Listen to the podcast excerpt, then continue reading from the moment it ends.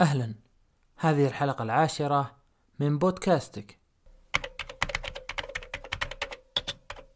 في حلقة هذا الأسبوع لن نتكلم عن التقنية بشكل مباشر ولكن سنتكلم عن إجابة لسؤال آه، تردد كثيرا في آه، التواصل الاجتماعي على الخاص في البريد الإلكتروني وغيرها من المنصات وهو كيف أبدأ بودكاستي الخاص؟ ما هي الأدوات والوسائل التي تساعدني على بداية بودكاست ناجح آه، فعال أستطيع إخراجه بأفضل صورة ممكنة؟ السؤال سهل ليس بالصعب وكثير ما يتكرر سواء لصانعين المحتوى في اليوتيوب صانعين المحتوى على إنستغرام صانعين المحتوى حتى على مثلا البودكاست وغيره وغيره من المنصات. آه، لكل آه، منصة تقريبا أدوات معينة وسائل معينة آه، برامج معينة يتم استخدامها للتوصل لإنتاج أفضل محتوى ممكن. ما نطول عليكم بإذن الله. بتكون يعني شرح مختصر قدر الإمكان ولكن مفيد لمن أراد أن يبدأ بالبودكاست. أول شيء البودكاست هو عبارة عن إذاعة صوتية مسجلة يمكنك آه، الاستماع لها في أي وقت آه، تشاء عن موضوع معين أو عن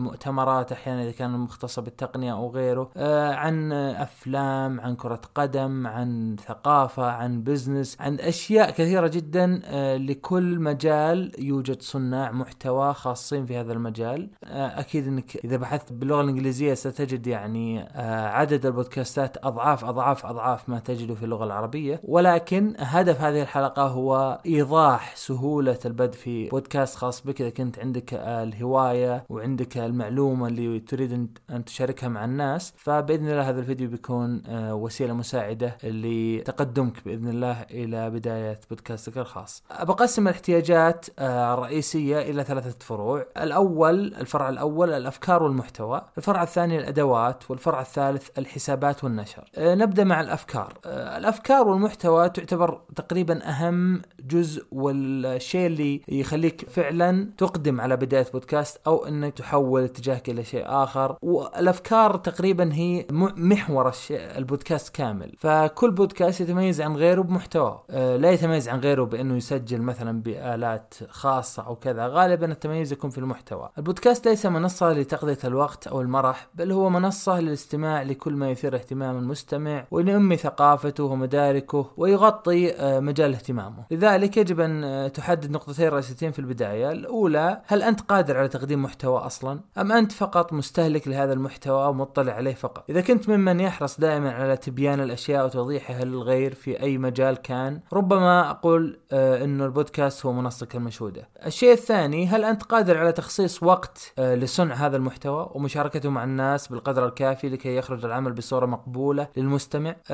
لأن المحتوى غالبا صناعته يعني تحتاج يعني وقت وتحضير وإعداد بحسب طبعا الموضوع حسب إلمامك فيه وحسب سرعتك عن البحث عن المصادر وبراعتك في تجميع هذه المصادر. كلما كنت ملم طبعا في الموضوع كلما قل الوقت والجهد التي تحتاجه للإعداد للمحتوى آه، اللي بتقدم. ننتقل للمحور الثاني. طبعا هنا محور الأفكار والمحتوى. لازم تحدد فكرتك وين محتواك التي الذي تريد أن تقدمه وين بالضبط ثم ننتقل للأدوات. وهي طبعا مصب دائما انتباه الناس ودائما يعتقدون أن الأدوات هي اللي تمكن الإنسان من أنه يصنع محتوى جيد سواء في اليوتيوب مثلا كاميرات أو عدة تصوير.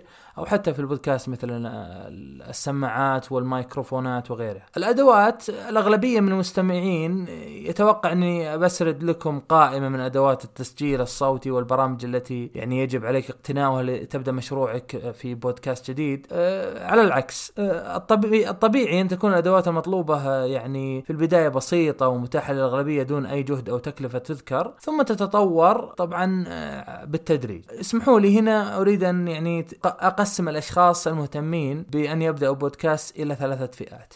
الفئة الأولى من يريد أن يبدأ بتقديم محتوى ولا يفكر فيه كمشروع حقيقي مستقبلي إنما يريد أن يوصل صوته بشكل أو بآخر وهذا النوع لا يحتاج سوى هاتفه الذكي وتطبيق تسجيل الصوت الموجود على الهاتف أو أحد التطبيقات المجانية الموجودة على المتجر ومكان هادئ فقط وهناك أمثلة حقيقية آه، سأضع آه، بودكاست أحد الشباب اسمه voice طويل يقدم فيه معلومات عن الحاسب الآلي وبشكل بسيط ولم يعني يتكلف كثيرا في قضية الأدوات وفي قضية البرامج إنما استخدم الأدوات الموجودة عنده بكل بساطة وسهولة. النوع الثاني من يريد أن يبدأ بداية بسيطة حيث يتدرج في السلم العملي إلى أن يصل إلى الاحترافية مع الوقت في البودكاست، طبعا محدثكم من هذا النوع، وهذا النوع يلزم أن يقتني لاقط أو ميكروفون شبه احترافي في البداية من أي علامة تجارية يثق بها. طبعا غالبا لا يتجاوز سعر الميكروفون حاجز 80 100 دولار، زائد امتلاك الكمبيوتر شخصي أو محمول لتعديل الصوت بعد التسجيل، والتعديل يمكن إتمامه عبر برامج عديدة يعني مجانية ومدفوعة، فيه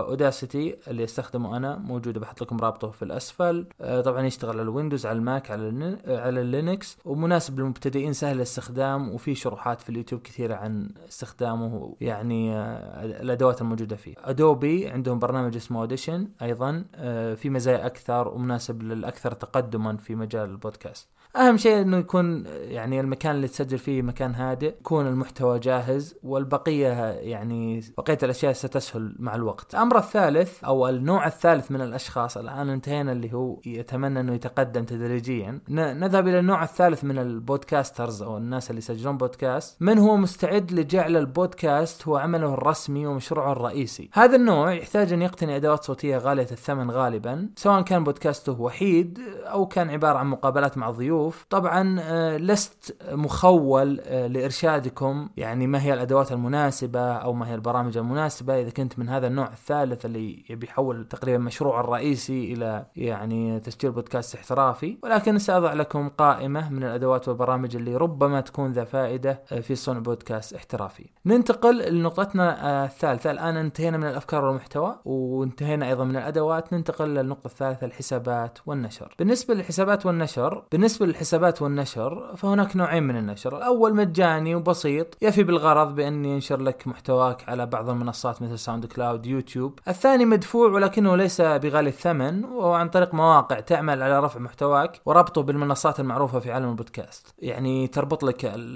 بودكاستك مباشرة في Google Podcast في Pocket Cast في Apple Podcast وغيرها من المنصات. طبعا الموقع اللي يستخدمونه عشان يربطه مع المنصات هو اسمه Buzzsprout بحط لكم رابطه في الأسفل يقوم يعني أنت تنزل حلقة عليه ترفع الحلقة عليه تحط المحتوى تحط ال description أو الوصف. مباشرة هو يربط لك مع كل يضع بودكاستك على كل المنصات بنفس المحتوى بنفس ال description بنفس العناوين. يعني يكون جاهز مباشرة في المنصات اللي ذكرتها قبل قليل. الموقع هذا في عدة باقات للاشتراك فيه. في مجانية بس تعطيك حدود ولا ينشر لك في المنصات. وفي مدفوعه لارخص باقة مدفوعه تقريبا 12 دولار شهريا. وفي أعلى منها وفي أعلى منها. أنت تحتاج تحتاج إلى الباقة الأرخص هذه 12 دولار عشان يتم نشر بودكاستك ويعطيك عدد ساعات للتسجيل عالية نوعا ما شهريا. طبعا ملاحظة أخيرة يجب مراعاة اختيار اسم مناسب للبودكاست. أنا دائما ألاحظ كثير من البودكاستات يعني يميزها اسمها ودائما ترن في الإذن لأن اسمه مميز. فأنصحكم إنكم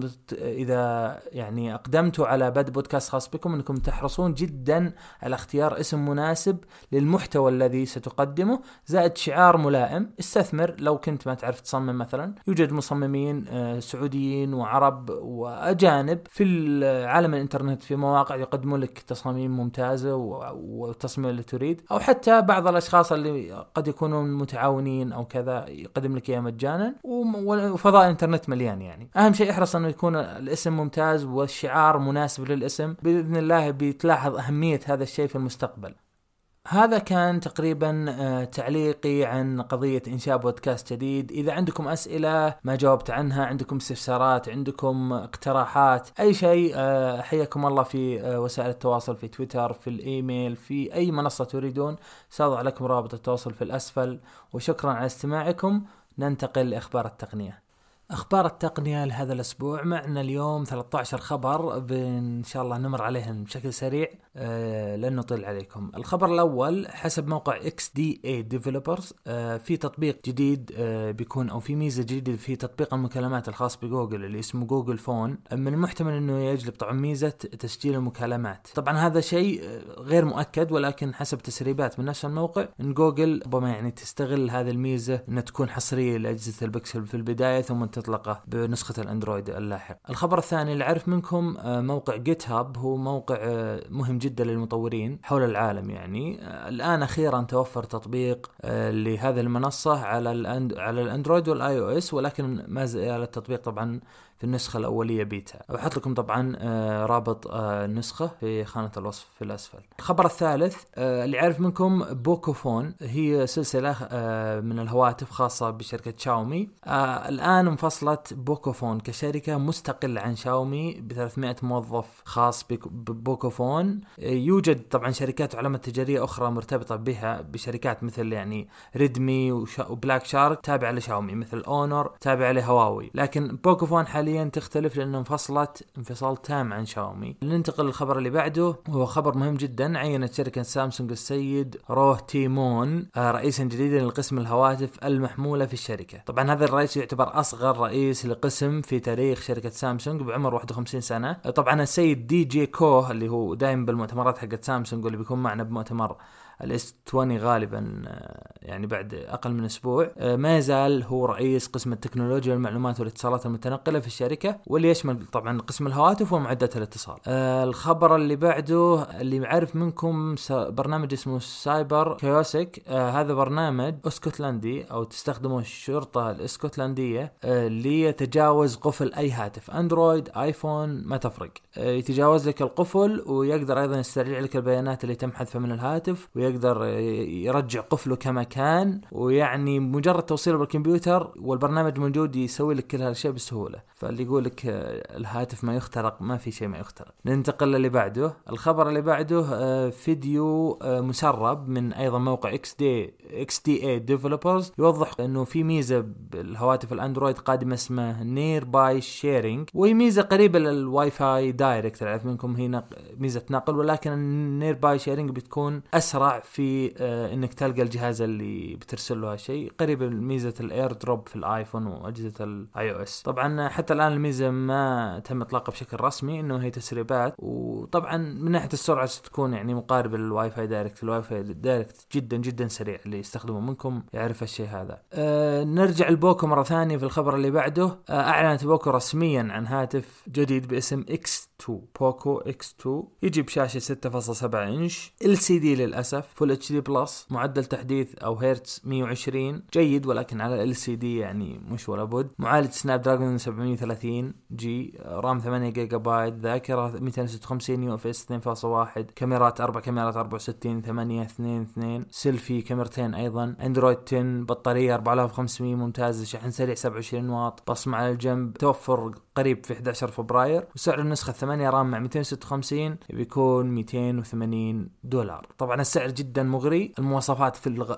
أغلبها ممتازه المعالج جيد جدا. بشكل عام مقارنة بالسعر يعتبر هاتف رائع رائع رائع جدا. يعني تقريبا ب 1100 ريال أو أقل بعد 1000 ريال يمكن. جدا ممتاز. ننتقل خبر آخر وهو طبعا خبر هز الجميع هز جميع طبعا انحاء العالم والصين بالذات. وهو خبر انتشار الفيروس آه، فيروس كورونا. طبعا الفيروس منتشر جدا في الصين. وعدد دول أخرى أقل باعداد ضئيلة طبعا. ولكن الحمد لله حتى ما, ما في يمكن الإمارات العربية المتحدة هي اللي فيها كم حالة. وأغلب الدول العربية والشرق الأوسط وأفريقيا وجنوب وأمريكا الجنوبية كلها ما فيها. في موقع جميل جدا بحط لكم رابطه تحت أه تدخل عليه شبه يومي إذا يعني أنت مهتم ويعطيك كل الحالات الإصابة وحالات الشفاء وحالات الوفيات. والحمد لله حالات الوفي الوفيات الآن أقل من حالات الشفاء. طبعا ما في حتى الآن يعني دواء ولكن حالات الشفاء تجاوزوا الفيروس يعني ما ما يعني قدر عليهم ما فتك فيهم الفيروس. فجميل الموقع هذا وتفاعلي ومن نفس المدينة اللي بدأ فيها اللي